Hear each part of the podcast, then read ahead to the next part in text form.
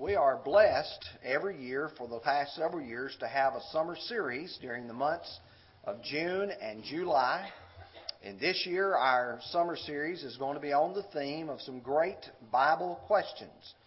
And we are privileged tonight to have with us Brother Bobby Liddell. Brother Bobby has been the director at the Memphis School of Preaching, but recently has decided he wanted to do more in local work, and so he is now preaching in local work as well as teaching a full slate of classes and serving as the administrative dean of the Memphis School of Preaching. He is a very dear friend uh, and a very close friend of this congregation, and we're very delighted to have him with us to preach the gospel tonight on the subject Am I my brother's keeper?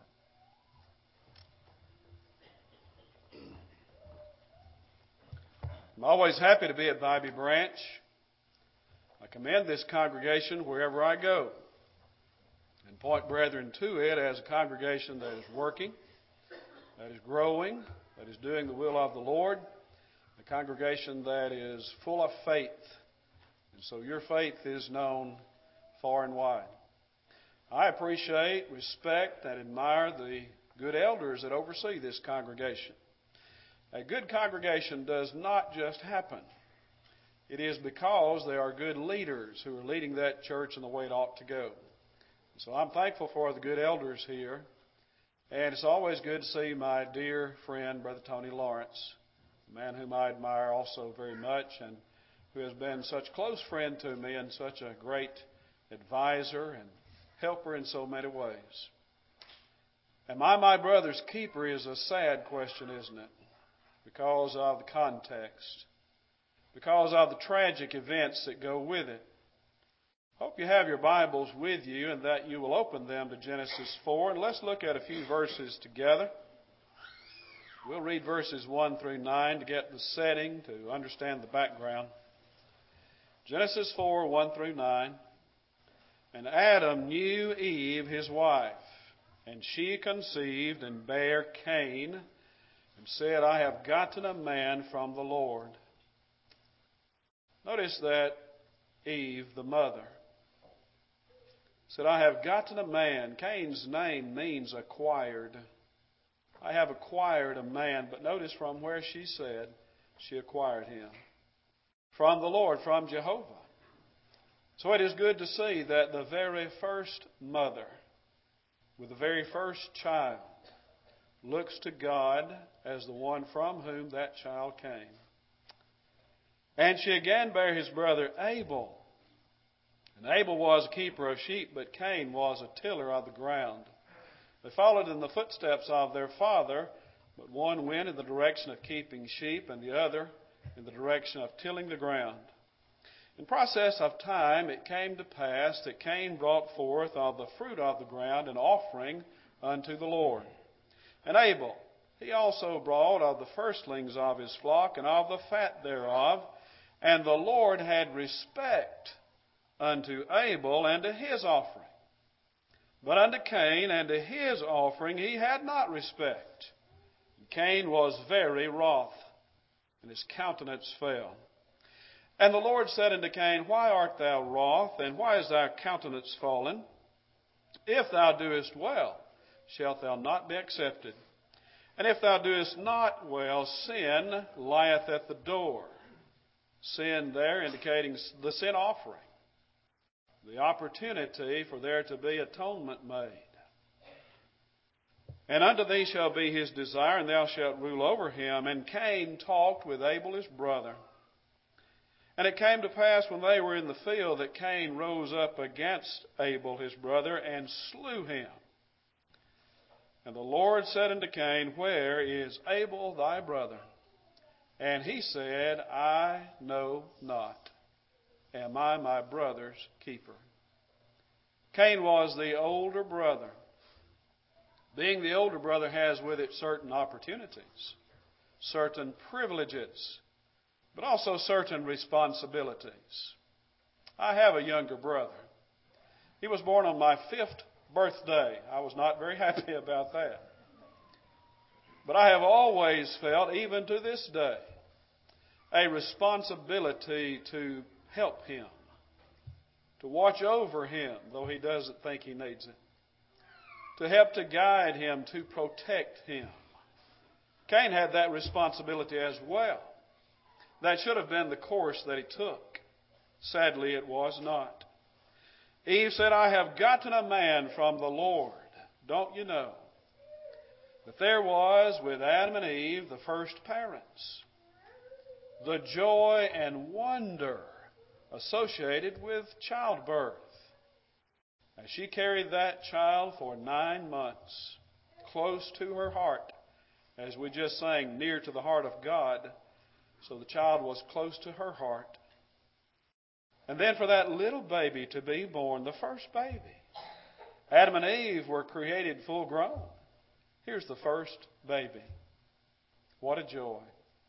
Don't you know they were overflowing with love and excitement, but also with thanksgiving that God had blessed them so. Here's the firstborn, a man child from the Lord. And how that joy must have filled their home. But then to have another son. And now they're brothers. And those of us who have siblings understand what that means. To have a brother or a sister, one that is so close to us, one with whom we share that special bond. There is a love there because we are of the same family. To have brothers, and now they can watch those brothers grow together. I don't know how far apart they were born. But if they were close enough, if they could grow together and play together and learn together.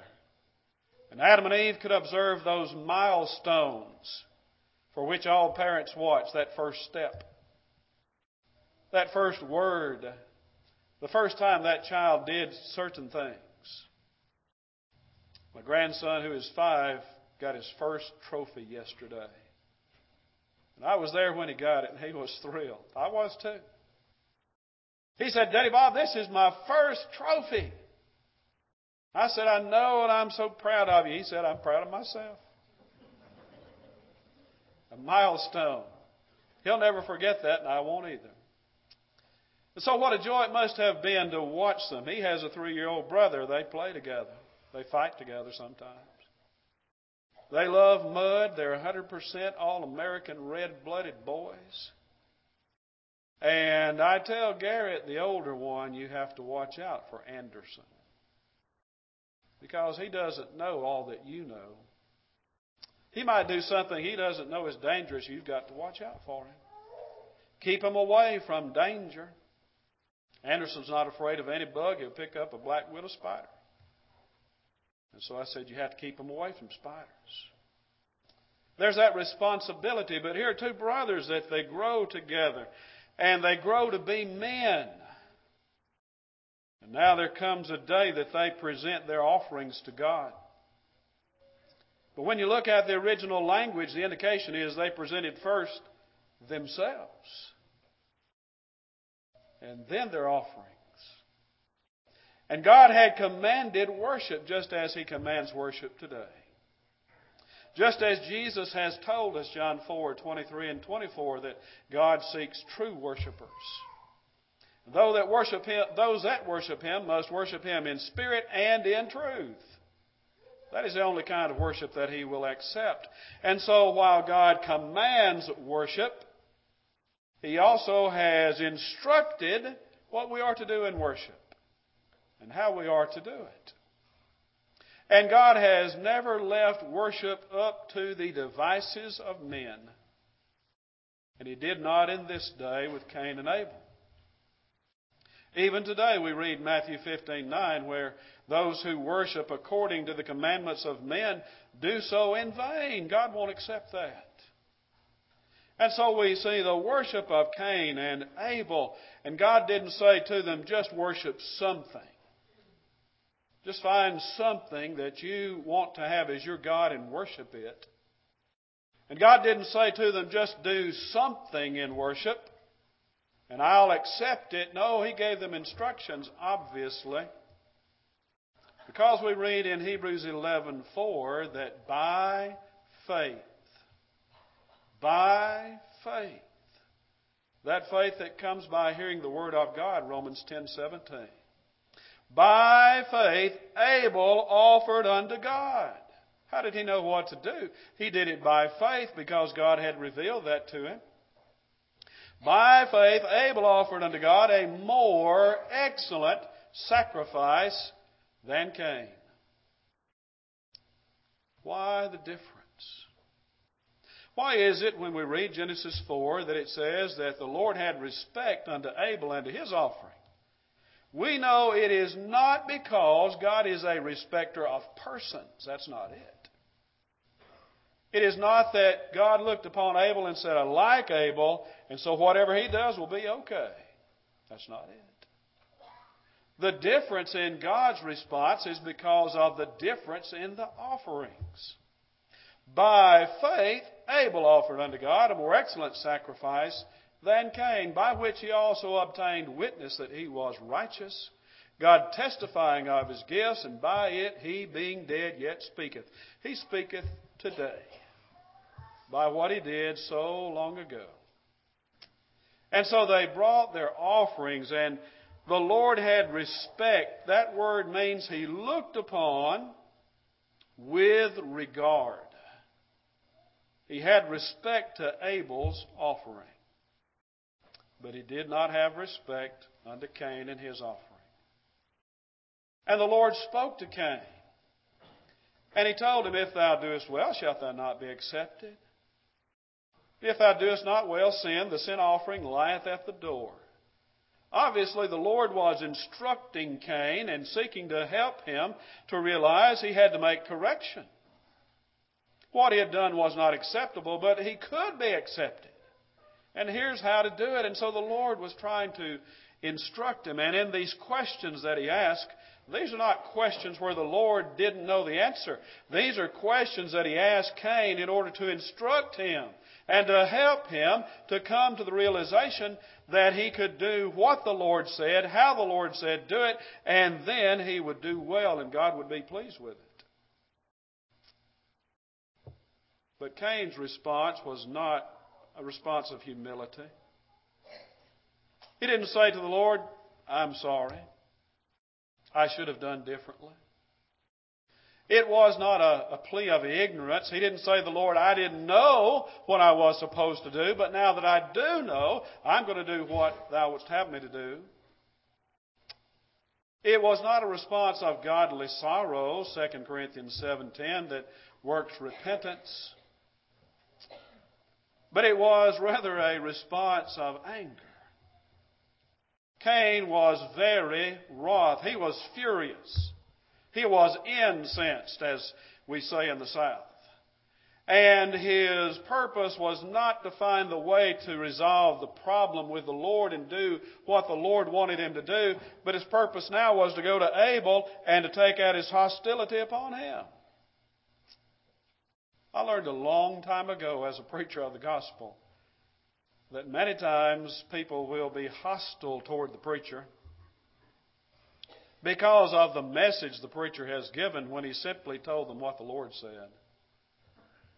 But instead of that one who was guilty and sees that guilt through the sermon, instead of that one turning from his sin to do right, he wants to blame somebody else for his problem. It can't be his fault. It has to be somebody else's fault. He can't blame God. He's afraid to do that, but here's the preacher, so he'll blame him. Or maybe it'll be the elders who are blamed because of it. And so it appears then that Cain was looking for somebody to blame instead of trying to solve the problem and do what was right and fix what had been wrong. He's looking for somebody to blame, and so he looks to his brother Abel. Talks with him, in the field with him one day. He kills him. He takes his life. Now, what do you think Adam and Eve thought about that? How did they feel?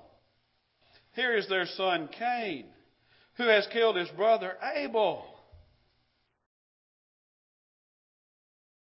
And obviously, no remorse. The Lord speaks to him and asks, Where is Abel, thy brother? He says, I don't know added the lie to his sin already committed. And then he says this Am I my brother's keeper? Well, the answer, of course, is yes, you are. We are our brother's keeper. Am I my brother's keeper? Now, why did Cain slay Abel, his brother? We could speculate, but we have a divinely given, inspired commentary upon that. Look at 1 John 3:12. 1 John 3:12. That gives us the reason. Not as Cain, who was of that wicked one. He was of the devil.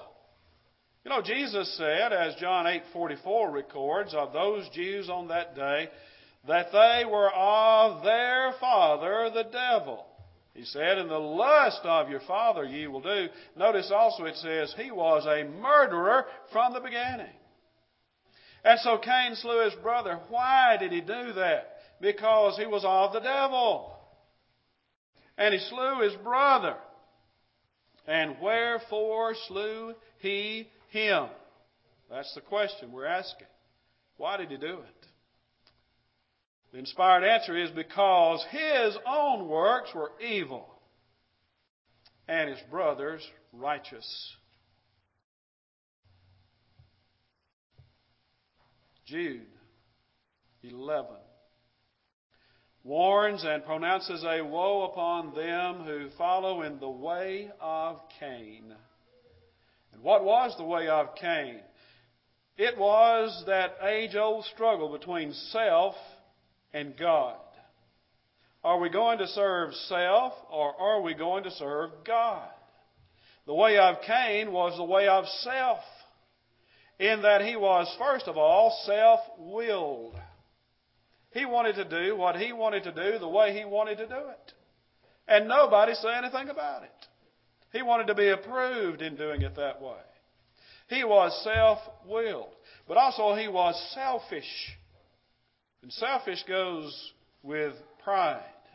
Those two words automatically fit together.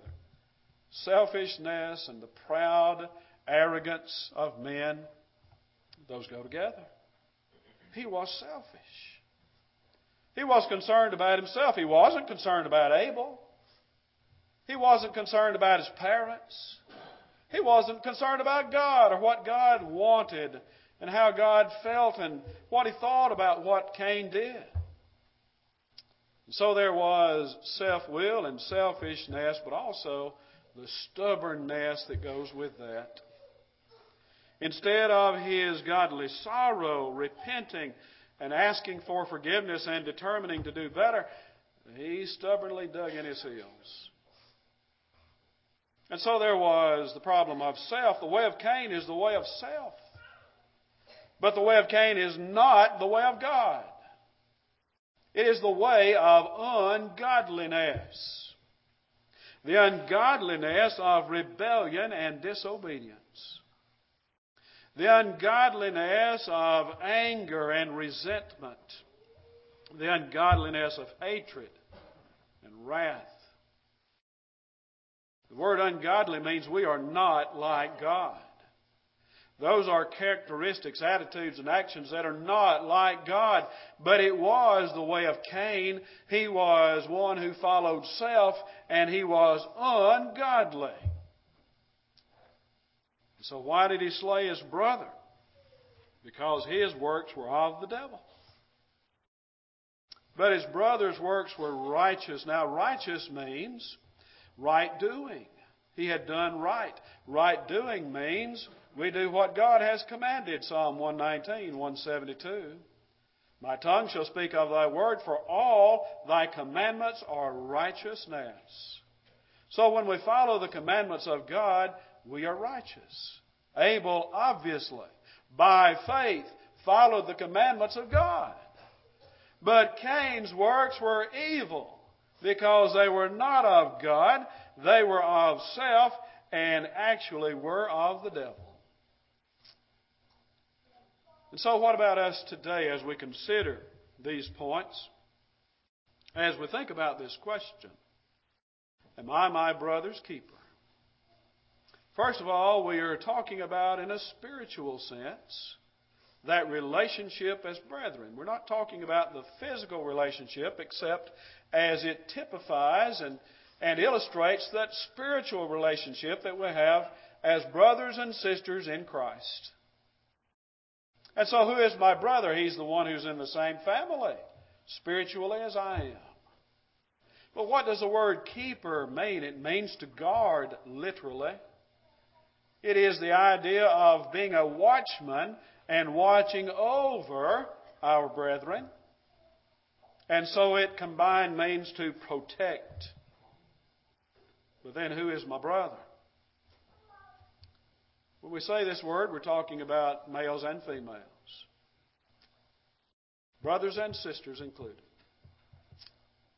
Our brother is one who's in that same family, as we noted, 2 Corinthians 6.18, where the Lord said, Come ye out from among them, and be ye separate, and touch not the unclean thing, and I will be a father unto you, and ye shall be my sons and daughters, saith the Lord Almighty. So God is our Father, when we have separated ourselves and have come to Him in obedience to His will, and we then are His sons and daughters, and that makes us in the same family. Now in 1 Timothy 3.15, the house of God is the church of the living God. The word house there literally means a dwelling place, but it means figuratively those who dwell therein. So that is the idea of the household or the family. So our brothers spiritually are those who are in that same family. And if God is our Father, we are His children. We are brothers and sisters in His spiritual family. And God has commanded certain responsibilities and relationships that we have as brethren. I want us to focus upon just a few of those in the time we have left. The first of these is found in Hebrews 13:1, where God has commanded us, let brotherly love continue. That word means let it keep on keeping on. It is that unfeigned love, that fervent love that comes from a pure heart, 1 Peter 1, 22 and 23. And so the first thing we ought to know about the family is that we love one another. That ought to be a natural consequence of being brothers and sisters, having the same Father. So we need to ask ourselves, how do we feel toward our family members? Are we like Cain, whose hostility overcame his love? Whose wrath and resentment was focused upon his brother to the point that he slew him. That one who is in the family is one who's in the church. The church of our Lord is the family of God. It's the one that Jesus said he would build, Matthew 16, 18.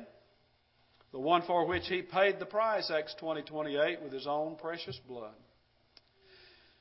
God has only one family. Ephesians 4 3 through 6 show the need for unity. And verse 6 tells us there is one God and Father of all, who is above all and through all and in you all. So God has only one family. We have only one Father. There is no other family. God has no other bride. He's not married to any other. He has no illegitimate children. All his children are in his family, his one family, of which he is the one father.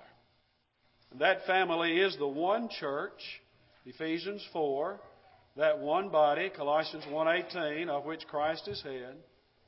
And that body to which all the saved are added by the Lord, Acts 2:47.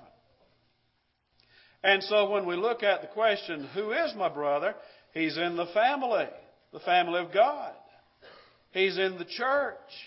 He's there because he's been saved. If I've been saved, then we're brothers in Christ.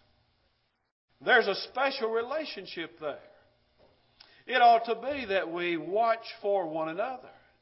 It ought to be that we protect one another, that we guard one another, that we keep one another. 2 Peter 1 5 through 11 gives what we call the eight Christian graces. Included in that is brotherly kindness or brotherly love, Philadelphia, love of the brethren. That love that Christians cherish for each other as brethren. That love that God has commanded to us, as we noted earlier.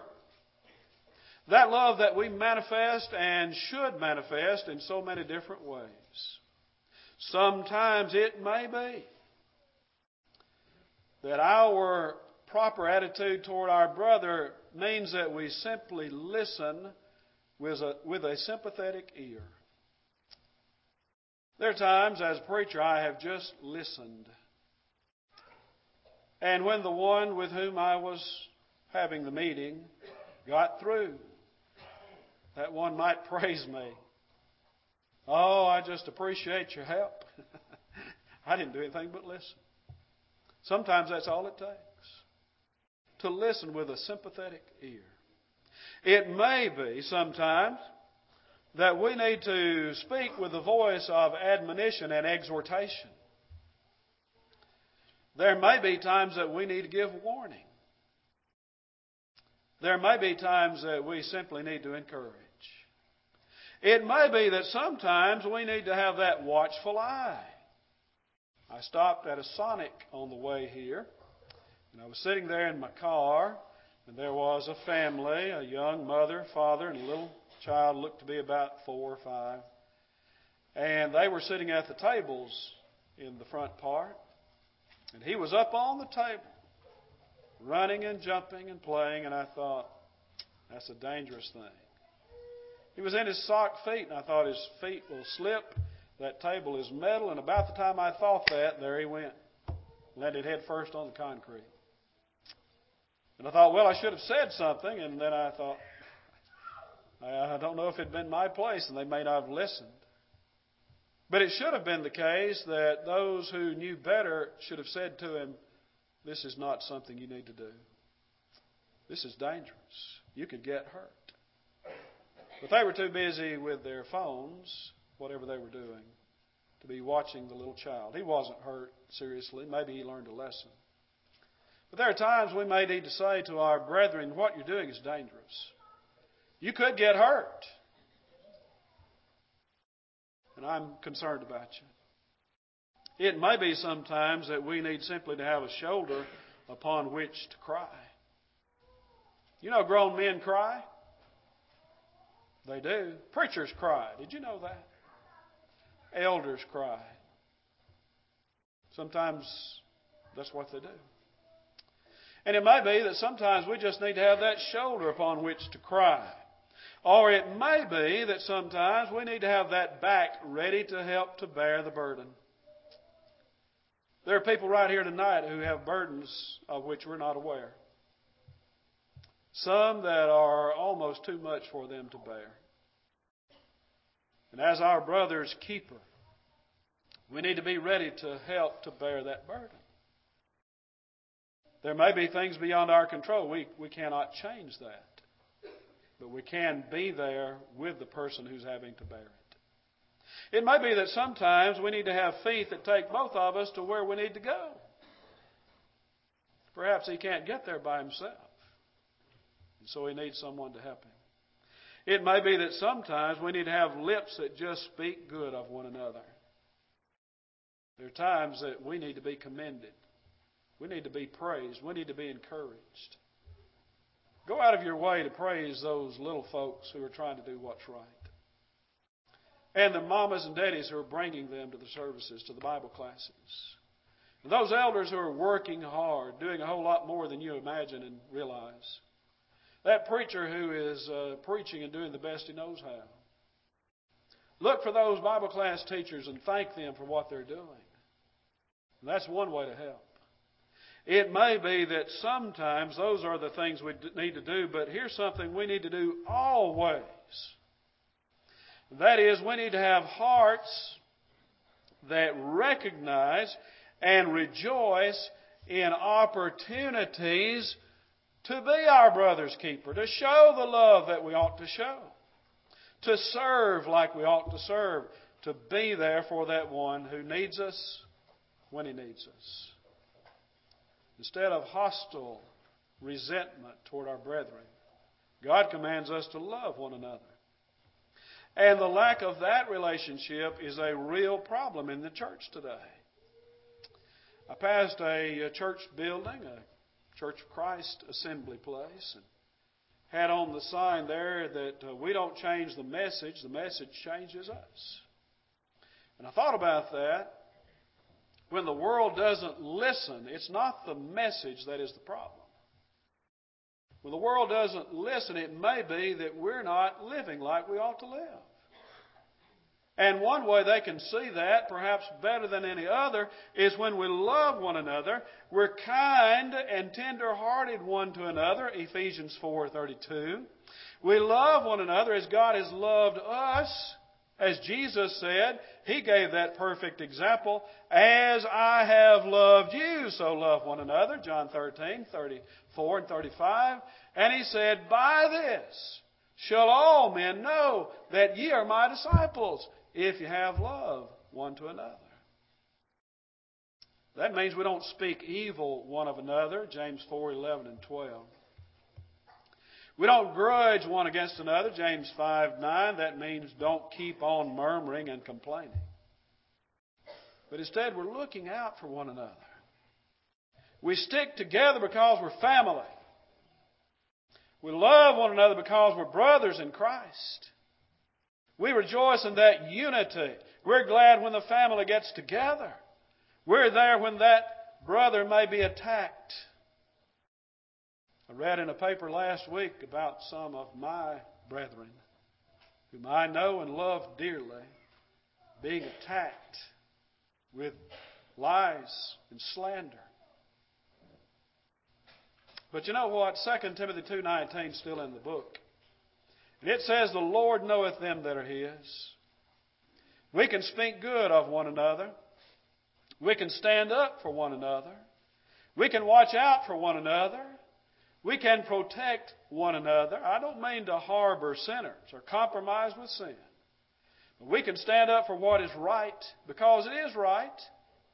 And we know as long as we do that, the Lord is standing with us because we're standing with Him. And so the question is, am I my brother's keeper? That's a good question. The brother, one in the same family. The keeper, one who watches out protects, guards. When we do that, we're not going to be guilty of wrong motives. We're not going to be guilty of wrong actions. We're not going to slander, backbite, evil surmise, seek to undermine, bring false charges against. We're going to seek instead to elevate our brethren and to encourage them, and by so doing, to help the cause of Christ. And when we do that, we, though that is not the goal, will elevate ourselves.